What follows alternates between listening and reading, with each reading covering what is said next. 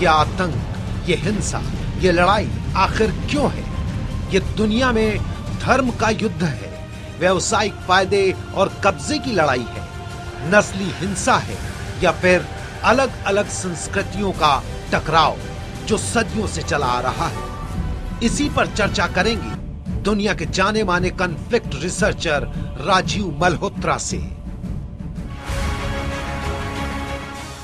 तो इसी विषय पर बात करने के लिए हमारे साथ आज राजीव मल्होत्रा यहाँ स्टूडियो में मौजूद हैं। आपको बता दें, राजीव मल्होत्रा के बारे में वो एक इंडियन अमेरिकन रिसर्चर हैं, लेखक हैं स्पीकर हैं। करंट अफेयर्स पर अच्छी खासी पकड़ रखते हैं। धर्म और संस्कृति के विषय पर विशेष तौर पर उनका शोध और लेखन दोनों चीज़ें हैं। इसके अलावा बहुत सारी चीज़ें उनके बारे में बताने को। समय बहुत निकल जाएगा अगर यही बताने लगे तो। पाँच बड़ी किताबें लिख चुके हैं। और इस समय फुल टाइम फाउंडर डायरेक्टर है इन्फिनिटी फाउंडेशन के। राजीव जी, स्वागत है आपका। पूरी दुनिया इस वक्त आतंकवाद से लड़ते हुए जिस दौर से गुजर रही है, खासतौर पर, उसमें क्या आपको भारत से बाहर बैठकर ये लगता है कि आतंकवाद का धर्म होता? है आतंकवाद का धर्म होता है ये नहीं आप कह सकते सारे मुस्लिम ही वैसे हैं, या सारे क्रिश्चियन ही वैसे हैं, या सारे हिंदू वैसे हैं। मुस्लिम्स में कुछ लोग हैं वैसे बाकी धर्मों में भी कुछ लोग वैसे हैं। तो ये धर्म का एक मतलब सारे इस्लाम को नहीं आप कह सकते क्योंकि मॉडरेट मुस्लिम्स भी हैं, लेकिन जो वहाँ भी हैं, कुछ इंटरप्रिटेशन इस्लाम की हैं, वो ऐसी हैं। तो बाकी जो मुस्लिम्स हैं उनका ही काम है उनका ही ये फ़र्ज़ है कि वो जो एक्सट्रीमिस्ट हैं उन, उनके धर्म में एक्सट्रीमिस्ट हैं उनको संभालें और उनको क्रिटिसाइज करें। और जो उनके धर्म में इतिहास में हिस्ट्री में फिलोसफी में जो ऐसी चीज़ें हैं जो ठीक नहीं है इस जमाने के लिए ठीक नहीं है। पहले जमाने में शायद हो पर इस जमाने में ठीक नहीं है तो उनका मुकाबला करने के लिए उनको निकालने के लिए अपने जो मुस्लिम हैं उन्हीं का काम है ये। लेकिन वो ऐसी कौन सी चीज़ें हैं? जैसे कि जो काफिर है काफिर के अगेंस्ट जा रहे हैं।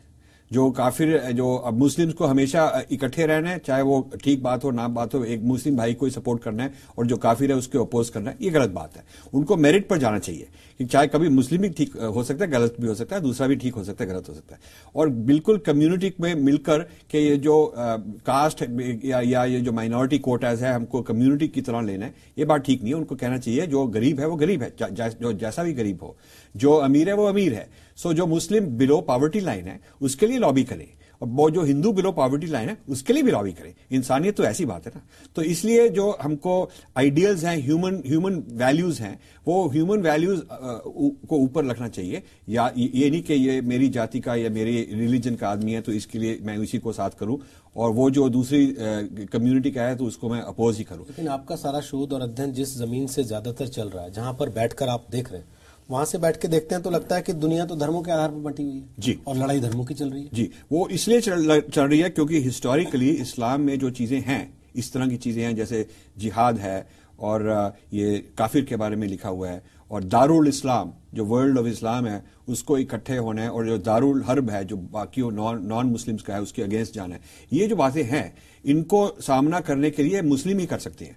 और मुस्लिम्स और क्रिश्चियंस का तो बहुत पहले की युद्ध चल रहा है, और वो युद्ध कभी खत्म नहीं हुआ। कभी सीज फायर हो गई थी कुछ सेंचुरीज के लिए, अब दोबारा वो चल गया है। तो ये क्रिश्चियनिटी में भी ऐसे है कि जो हीदन है, जो इन्फिडल जिसको काफिर को इन्फिडल कहते हैं तो वो इन्फिडल के बारे में क्रिश्चियनिटी में भी ऐसी बातें हैं। तो दोनों में ये प्रॉब्लम है कि जो इनका इसका बहुत लिटरल एक्सट्रीम व्यू निकालते हैं एक्सट्रीम इंटरप्रेशन निकालते हैं, उनकी आपस में लड़ाई होती जा रही है और होती हुई जाएगी। तो उसको चेंज करने के लिए यही तरीका होगा कि जो वहाँ, उन धर्म के मॉडरेट लोग हैं, उन्हीं को चाहिए कि ये रिफॉर्म करें। कई कई उनके जो लिखे हुए हैं, कई कई सूत्र हैं, कई कई श्लोक हैं, उनकी रिलीजियस बुक्स में जो लिखी हुई हैं, उनको निकालने का काम उन्हीं का है। लेकिन उस पूरी परिस्थिति में अगर ये वाकई clash of civilization clash of religions है तो हम हिंदुस्तान के लोग कहाँ हैं जिनको दुनिया हिंदू देश जानती है लेकिन कोई दर्जा नहीं है उनके पास हिंदू देश का। तो हमारे कैसे देखेंगे इसको? तो वो उनका रोल क्या होगा तो जो हमारे देश में मॉडरेट मुस्लिम्स हैं उन्हीं का काम है। उन्हीं को चाहिए कि पहले इंडियन फिर मुस्लिम है नहीं मुस्लिम है। और पहले जो वैल्यूज़ हैं यूनिवर्सल वैल्यूज़ होनी चाहिए कि गरीब गरीब है अमीर अमीर है ऐसे होना चाहिए। और जो लॉबी है एज मुस्लिम्स टुगेदर ये नहीं होनी चाहिए। उनको उनको तो सगों ये दिखाना चाहिए कि जो हमारा धर्म ऐसा है कि सब ऑल ह्यूमन बींग्स को हम वैल्यू करते हैं रिस्पेक्ट करते हैं। और इसलिए उनको जो एक्सट्रीम लोग हैं, उनके अगेंस्ट जो मॉडरेट मुस्लिम्स हैं मॉडरेट मुस्लिम्स को ही खड़ा होना चाहिए एक्सट्रीम मुस्लिम्स के साथ। लेकिन आपके संविधान में जब एक शब्द आ गया कि आप सेक्युलर स्टेट हैं, उसमें तो लोगों को ये लगता है कि हमारे धर्म की इज़्ज़त है और हम अपने धर्म की इज़्ज़त और देश के मामले को अलग अलग तरीके से देखेंगे। वहाँ कई दफ़ा धर्म भी पहले आ जाता लोगों का। फिर क्या तो करेंगे? धर्म तो ये जो सेक्युलर है ये सेक्युलर आइडिया ये यूरोप में शुरू हुआ था। क्योंकि यूरोप में जो क्रिश्चियनिटी थी वो इतनी उसका स्ट्रांग पावर थी वो वो रूल भी करते थे। क्रिश्चियन क्रिश्चियन क्रिश्चियन जो चर्च वर्च के लोग थे वही उनका राज था। तो उनको थोड़ा कम करने के लिए चर्च और स्टेट को सेपरेट किया गया। लेकिन भारत में धर्म ने कभी ऐसे नहीं किया कि दूसरे धर्म को अलाव नहीं किया। तो हमारे में वो जो एक्सक्लूसिविटी का प्रॉब्लम है क्रिश्चियनिटी का यूरोप में वो भारत में कभी हुआ नहीं। सो so, हमारे को ये सेक्युलरिज्म की बीमारी की इलाज वो जो बीमारी है क्रिश्चियन कंट्रीज़ में कि दूसरों को अलाउ नहीं करेंगे तो वो हमारे में बीमारी ही नहीं है तो इसका इलाज भी नहीं चाहिए। तो सेक्युलरिज्म जिस चीज़ का इलाज है वो बीमारी हिंदुस्तान की बीमारी नहीं थी अब बन रही तो इसका मतलब आप तो सेक्युलरिज्म के थॉट को ही खारिज कर रहे हैं भारत के संविधान? जी ये भारत में जितने भी तरह के धर्म हैं वो ठीक हैं क्योंकि इतने सालों से हज़ारों सालों से ये धर्म में आपस में युद्ध नहीं हुआ। ये युद्ध मॉडर्न टाइम्स में हो रहा है और ये युद्ध भी, इसका भी कारण है जो मॉडर्न डेमोक्रेसी है, उसका वो एक इफ़ेक्ट ये हुआ है कि वोट बैंक शुरू हो गई है। और वोट बैंक्स के लिए लोगों को, जो पॉलिटिशियंस हैं, वो भड़काते हैं लोगों को कि आपके कम्युनिटी को, आपकी जाति को या माइनॉरिटी ग्रुप को हम संभालेंगे और संभालने के लिए आपको ये समझाएँगे कि आपका दूसरों के साथ टक्कर क्यों होनी चाहिए। और आपका इतिहास भी इस तरह से आर्यन द्रविडियन डिवाइड जो बना रखा है जो कास्ट का हिस्ट्री बना रखी है ये ये जो फेमिनिस्ट लोग हैं ये जो विदेश से जो आइडियोलॉजीज आई हैं इनके कारण ही ये प्रॉब्लम्स हो रहे हैं। और फंडिंग भी वहीं से आ रही है। आप विदेश से आई आइडियोलॉजीज कह रहे हैं। बहुत से लोग तो आपसे कुछ रोज पहले हमने तारक फतेह साहब को इंटरव्यू किया था। और उसके पहले भारत के केंद्र सरकार के मंत्री तक ये कह चुके हैं कि इस्लाम भी विदेश से आई आइडियोलॉजी है। जबकि जो लोग हिंदुस्तान में रहते हैं और इस्लाम को मानते हैं, वो इस बात से कभी इतफाक नहीं रखेंगे कि आप उसको विदेशी आइडियोलॉजी कहें। नहीं, जो इंटरप्रिटेशन की बात है जो जो, ये जो आइडियोलॉजी जहाँ से भी आई हो और इसको आप भारतीय तरीके से इंटरप्रेट कर सकते हैं। भारतीय तरीके से इंटरप्रेट करने का ये मतलब होना चाहिए कि चाहे इसका इतिहास जैसे भी हो, जहाँ से भी आया हो, इस समय हमको भारतीय बन के रहना है और भारतीय जो बाकी लोग हैं, उनको रिस्पेक्ट करनी है। और अपनी अपने रिलीजन अपनी आइडेंटिटी को अलग नहीं समझना। एक विषय है धर्म और दूसरा विषय है जाति। आपने बीच में ज़िक्र किया मैंने उस वक्त टोका नहीं। लेकिन इस समय हिंदुस्तान में खास तौर पर दलित आरक्षण को लेकर जातीय व्यवस्था को लेकर एक बड़ी बहस छिड़ी हुई है। मुझे लगता है आप भारत आए होंगे तो उसके पहले आपने अखबारें पढ़ी होंगी आपने इंटरनेट देखा होगा भारतीय टेलीविज़न भी आप देखते होंगे। तो आपको ये लगा होगा कि शायद हिंदुस्तान में तो डेवलपमेंट की बात ही नहीं होती हर रोज केवल इन्हीं चीज़ों पे अटके रहते हैं। क्या आपको लगता है कि भारतीय समाज कभी अ, इस वर्ण व्यवस्था से इस जातीय व्यवस्था से ऊपर उठ पाएगा? जी ये इंटरनेशनल मीडिया ने इस बात पर बहुत ये बात बहुत फैलाई है बहुत सेंसेशनल किया है। कुछ भी प्रॉब्लम हो जाए तो सा, सारी दुनिया में ये होता है कि इंडिया में बहुत प्रॉब्लम्स हैं वायलेंस है कॉन्फ्लिक्ट है कास्ट कॉन्फ्लिक्ट है जेंडर कॉन्फ्लिक्ट है ये बात हिंदू मुस्लिम कॉन्फ्लिक्ट है। तो ये मीडिया बहुत सेंसेशनलाइज करके बढ़ाकर क्योंकि ये बिक सकता है। मतलब you can sell this point इस वर्ल्ड में सारी ये मीडिया वाले जो बैठे हैं वो इंडिया के बारे में यही निकालना चाहते हैं। तो इसलिए एक तो ये बहुत एग्जैजरेट करके निकाला जाता है। और दूसरी बात यह है कि जो ट्रेडिशनली इंडिया में इतना प्रॉब्लम नहीं थे इतने प्रॉब्लम नहीं थे हिंदू मुस्लिम के हिंदू क्रिश्चियंस के आपस में जातियों के इतने प्रॉब्लम नहीं थे जितने अब हो रहे हैं। और ये इस, इसी के बारे में हमारी एक पुस्तक है ब्रेकिंग इंडिया कि ये जो इंडिया है क्यों तोड़ रहा है क्यों किस तरह से तोड़ रहा है इसमें ये काफ़ी तो फॉरेन फंडिंग आ रही है जैसे एनजीओ काफ़ी शैतानी कर रही है। और पॉलिटिकल पार्टीज़ जो है उनको भी स्पॉन्सर किया जा रहा है इस तरीके से। और पॉलिटिशियन को लगता है कि जब तक मैं कोई ऐसे कास्ट या कम्युनिटी में लीडर ना बन जाऊँ जहाँ पर मैं कह सकूँ कि तुम्हारे को ज़्यादा कोटा होना चाहिए या ये वो फैसिलिटीज़ होनी चाहिए जब तक पॉलिटिशियन ये बात ना कह सके तो वो समझता है कि मेरे को वोट नहीं मिलेगी। और ये बहुत सीरियस प्रॉब्लम हो गया। अब इसको निकलने के इस, इससे निकलने का तरीका एक ही है कि जो इंडिविजुअल लेवल मेरिट पर कोटा होना चाहिए कि जो पावर्टी के पावर्टी लाइन के नीचे हैं जो भी ऑफिशियल पार्टी पावर्टी लाइन के नीचे हैं सबसे पहले उनको हेल्प मिलनी चाहिए। जो पॉवर्टी लाइन से ऊपर है चाहे दलित हो मुस्लिम हो क्रिश्चियन हो हिंदू हो ब्राह्मीण हो जैसे भी हो उसको इतनी सहायता नहीं है। तो ये बेसिक सिविलाइजेशन की सभ्यता की निशानी है कि जो जिनको ज़्यादा नीड है जिनको ज़्यादा ज़रूरत है उनके लिए ये, ये कोटा होना चाहिए। जब पॉवर्टी लाइन के नीचे कोई नहीं रहेगा फिर उसके टेन परसेंट ऊपर जो है उनका करना चाहिए। फिर उससे ट्वेंटी परसेंट जो ऊपर है उनका करना चाहिए। ऐसे देश बढ़ेगा। आप जो बता रहे हैं वो एक साइंटिफिक तरीका है। और जो इस देश में फॉलो हो रहा है वो इस आधार पे बता के फॉलो किया जा रहा है कि आपकी तो सामाजिक व्यवस्था हमेशा से यही रही है। आप जब तक हिंदुस्तान का इतिहास देख पाते हैं वहाँ तक तो आपको यही दिखाता है कि भारतीय समाज हमेशा से बटा हुआ था वर्ण व्यवस्था में ऐसी बात नहीं, क्योंकि- वैश्य शूद्र सब थे। क्योंकि और उसी के आधार पर लोग आज भी बढ़ाते हैं आगे और वोट मांगते हैं। शूद्र डायनेस्टी भी हो चुकी है शूद्र राजा भी हो चुके हैं और, और ये जो ये जो है ब्राह्मीण को हमारे मनुस्मृति के मुताबिक ब्राह्मीण को धन अक्यूमुलेट करने का यू नो अलाउड नहीं किया जाता।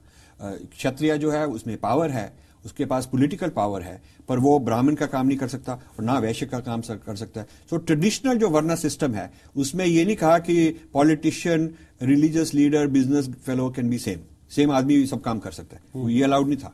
तो ये तो पहले की बात नहीं है, ये तो बहुत साइंटिफिक चीज़ है कि आप जो जो, जिसके पास इंटेलेक्चुअल अधिकार है, जो ब्राह्मण है, और जिसके पास पॉलिटिकल अधिकार है, जो क्षत्रिय है, और जिसके पास धन का अधिकार है, वो जो वैश्य है, ये अलग अलग होने चाहिए ताकि कंबाइन हो जाएँगे तो उनमें बहुत ज़्यादा पावर बन जाएगी, वो डिक्टेटर की तरह बन जाएँगे। तो ये तो मॉडर्न जमाने की बात है, ये पुराने जमाने की बात नहीं। तो आज इसको वापस लोगों के दिमाग में जो बातें बैठी हुई हैं, उनको निकालेंगे कैसे? निकालने के लिए बहुत कठिन काम है, क्योंकि ये तो कॉन्स्टिट्यूशन बदलने को कोई तैयार नहीं है। ये कॉन्स्टिट्यूशन बदलनी पड़ेगी कि कास्ट कास्ट के बेसिस पर गवर्नमेंट कुछ नहीं लॉ पास कर सकती। धर्म के बेसिस पर कुछ लॉ नहीं पास कर सकती, सिर्फ़ इंडिविजुअल नीड के बेसिस पर पास कर सकती है।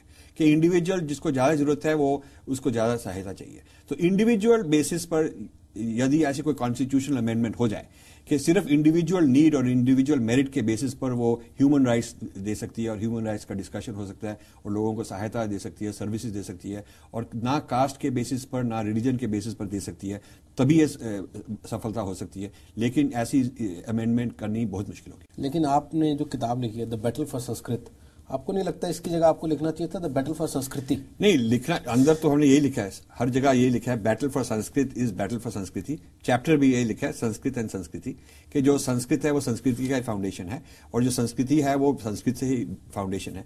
सिर्फ़ भाषा Sanskrit is not just language जो हम बोलते हैं। संस्कृत के साथ बाकी जो वर्नैक्यूलर लैंग्वेजेस हैं लोकल इंडियन लैंग्वेजेस हैं, वो भी संस्कृत से ही पैदा हुई हैं। और संस्कृत डांस में भी डांस के रूप में भी है, काव्य के रूप में भी है संस्कृत आर्किटेक्चर में भी है। सो so, संस्कृत जो है उसका जो जो ग्रामर है वो ग्रामर सिर्फ़ भाषा की ग्रामर नहीं है वो ग्रामर डांस की ग्रामर भी है म्यूज़िक की भी ग्रामर है। सो so, इसको हम संस्कृति कहते हैं और संस्कृत भी कहते हैं। ये दोनों सेम है पर जो सारे विवाद हो रहे हैं आज वो इसी बात को तो लेकर हो रहे हैं कि कौन सी संस्कृति को फॉलो करना है कौन सी संस्कृति को नहीं करना। तो ये हमारी संस्कृति की खूबी है कि जिसको हम ओपन आर्किटेक्चर कहते हैं। जैसे मतलब एक ऐसा प्लेटफॉर्म है जिसके ऊपर बहुत चीज़ें आ सकती हैं। तो ये एक्सक्लूसिव नहीं है कि इस पीढ़ी का, इस इस ये ये जो है हमारी परंपरा है, सिर्फ़ यही ठीक है। तो कई अलग अलग परंपराओं को हम मान सकते हैं। तो इसीलिए ये जो संस्कृति है, ये बाकी कल्चर्स को असिमुलेट कर सकती है। बाकी कल्चर्स को, जो बेसिक फाउंडेशन है, हमारे धर्म का और जो संस्कृति का, वो बहुत ओपन फाउंडेशन है। उसमें बाकी लोग, सब तरह के लोग अकोमोडेट हो सकते हैं। लेकिन उनको एक्सेप्ट करना है कि जो जिस घर में हम ठहर रहे हैं, जहाँ पर हम रहते हैं ये हमारा घर है और इसमें बाकी लोग भी रहते हैं अलग अलग तरह के लोग रहते हैं हमको भी उनका रिस्पेक्ट करना पड़ेगा। इसको हम म्यूचुअल रिस्पेक्ट कहते हैं। जो म्यूचुअल रिस्पेक्ट की बात है वो हमारी संस्कृति में बहुत डीप है। मेरा सवाल यह है कि आप एक लेखक हैं आप एक विचारक हैं आप एक शोध छात्र हैं या आप एक धर्म प्रचारक हैं? इनमें फ़र्क भी क्या हो सकता? जो यदि मेरी प्राइवेट लाइफ है प्राइवेट लाइफ में मैं मेरा ये स्वधर्म है। और जो मेरी विचारिक लाइफ है जो मैं विचार करता हूँ बौद्धिक लाइफ है इंटेलेक्चुअल है लोगों से डिबेट करता हूँ डिस्कस करता हूँ तो तब मैं स्पीकर बन जाता हूँ। और पहले सबसे पहले तो जो जब ये रिसर्च करता हूँ ये अपने लिए करता हूँ। मेरे को पब्लिशर कहते हैं क्या आपका टारगेट रीडर कौन है? तो मैं उनको जवाब देता हूँ टारगेट रीडर मैं खुद ही हूँ। मैं अपने लिए रिसर्च कर रहा हूँ। जब तक मेरे को आई एम नॉट सेटिस्फाइड कि ये चीज़ ठीक है ये आंसर मेरे को मिल गया अपने लिए तब तक मैं लिखना लिख, लिख नहीं पाता। जब मेरे को लगता है कि ये कोई बहुत अच्छा आइडिया है, ये ओरिजिनल आइडिया है, ये होना चाहिए तो फिर बाकियों को भी पहुंचाना चाहता हूँ। फिर मैं पुस्तक लिखता हूँ। तो मेरे लिए ऑथर हो ये इंटेलेक्चुअल हो राइटर हो, या अपने स्वधर्म की बात करे, ये सब सेम है। मेरे को ये जो मैं ये काम कर रहा हूँ, ये कोई व्यापारिक नहीं है, मेरे को कोई एम्बिशन नहीं है, मेरे को कोई नौकरी नहीं चाहिए, मैंने पॉलिटिशियन नहीं बनना I don't want to become anybody तो जैसे अपने अपना इंटरेस्ट है, उसी के लिए कर रहा हूँ। लेकिन एक चीज़ तो है ना कि आपकी ज़्यादातर जो काम है वो कहीं ना कहीं हिंदू धर्म के विचारों को सपोर्ट करते हैं। जी बिल्कुल और उसकी कुरीतियों को या उसकी कमियों को आगे लाकर रखने की कोशिश करते हैं जिस पर आप चाहते हैं कि लोग पढ़ें समझें और उसको दूर कर लें। जी। तो ऐसे में तो आपकी छवि धर्म प्रचारक की ज़्यादा बनती है। धर्म प्रचारक- जिसकी दाढ़ी नहीं है और जो भगवान ही पहनता बस। हाँ बिल्कुल ठीक है। हम जैसे आप कहें हमें मंजूर है। हम धर्म प्रचारक भी समझ सकते हैं अपने आप को। अ, लेकिन जो ऑर्गेनाइज रिलीजन है हमको अपने कोई हम गुरु नहीं है हमको अपने ऑर्गेनाइज रिलीजन की तरह कोई फॉलोअर्स नहीं चाहिए। तो हमको तो चाहिए जो लोग फॉलोअर करना चाहते हैं वो हमारी पुस्तकें पढ़ें उस पर डिस्कस करें बहस करें गलतियाँ निकालें। हम चाहते हैं कि जो लेफ़्ट विंग के लोग हैं सेक्युलर लोग हैं बाकी रिलीजन्स के लोग हैं बैठकर गलतियाँ निकालें और हमारे से बहस करें सिविलाइज तरीके से आप खुद को सेकुलर नहीं मानते? मैं अपने आप को पहले सेक्युलर मानता था। मैं सेंट कोलंबस क्रिश्चियन स्कूल से पैदा हूँ पढ़ा हूँ और सेंट स्टीफन कॉलेज का पढ़ा हूँ। और अ, अ, मेरे मदर आर्य समाज के हैं मेरे फादर अ, थे वो बिल्कुल वेस्टर्नाइज थे बैंकर थे लाहौर में। तो मेरे को ऐसी मिक्स्ड फैमिली बैकग्राउंड रही है धर्म की भी है और सेक्युलर भी रही है। और मेरे को अपने मेरे मा, माता पिता ने दोनों सब तरह की एजुकेशन दी कि सब कुछ आना चाहिए। और 20 साल की उम्र से मैं अब 65 हो चुका हूँ 45 साल मैं अमेरिका में रह चुका हूँ। और अमेरिका में रहते हुए भी मैं हर साल चार बार इंडिया में ज़रूर आ रहता हूँ। तो इसलिए मैं दोनों संस्कृतियों से जुड़ा हुआ हूँ वेस्टर्न संस्कृति से भी भारतीय संस्कृति से भी। और मेरे को लगता है कि जो क्रिश्चियनिटी है उनको सेक्युलरिज्म की ज़रूरत है क्योंकि क्रिश्चियनिटी में ये जो राजनीति पर बहुत स्ट्रांग उनका होल्ड था वो उनका था अधिकार था। यहाँ पर धर्म में साफ़ लिखा है जो राजा है उसको कोई हक नहीं कि बाकी लोगों को अपने धर्म में लगाए। कोई चाहे मैं ये पूजा करूँ राजा बाकी लोगों का हक है, जो भी करना चाहे कर सकते हैं। तो जो रूलर है, वो कभी दूसरों पर अपनी रिलीजन इंपोज नहीं करता। ये क्रिश्चियनिटी में नहीं था और ये इस्लाम में भी नहीं था। तो इसीलिए उन लोगों को सेक्युलरिज्म की ज़्यादा ज़रूरत है। इंडिया में जो धर्म है, उसमें अंदर ही प्लूरलिज्म जिसको प्लूरलिज्म कहते हैं कि सब धर्म अलाउड हैं। प्लूरलिज्म इज़ बेटर सेक्युलरिज्म से ज़्यादा अच्छा प्लूरलिज्म है। चलिए, उम्मीद करते हैं कि लोग आपकी बात को समझेंगे और जिस तरीके से आप समझाना चाहते हैं, उसी तरीके से समझेंगे। असहिष्णुता के इस दौर में लोग आपकी बात का गलत मतलब नहीं निकालेंगे बहुत बहुत शुक्रिया राजीव धन्यवाद। आज जी न्यूज़ के स्टूडियो आने के लिए हमारे दर्शकों से ये सब चीज़ें बांटने के लिए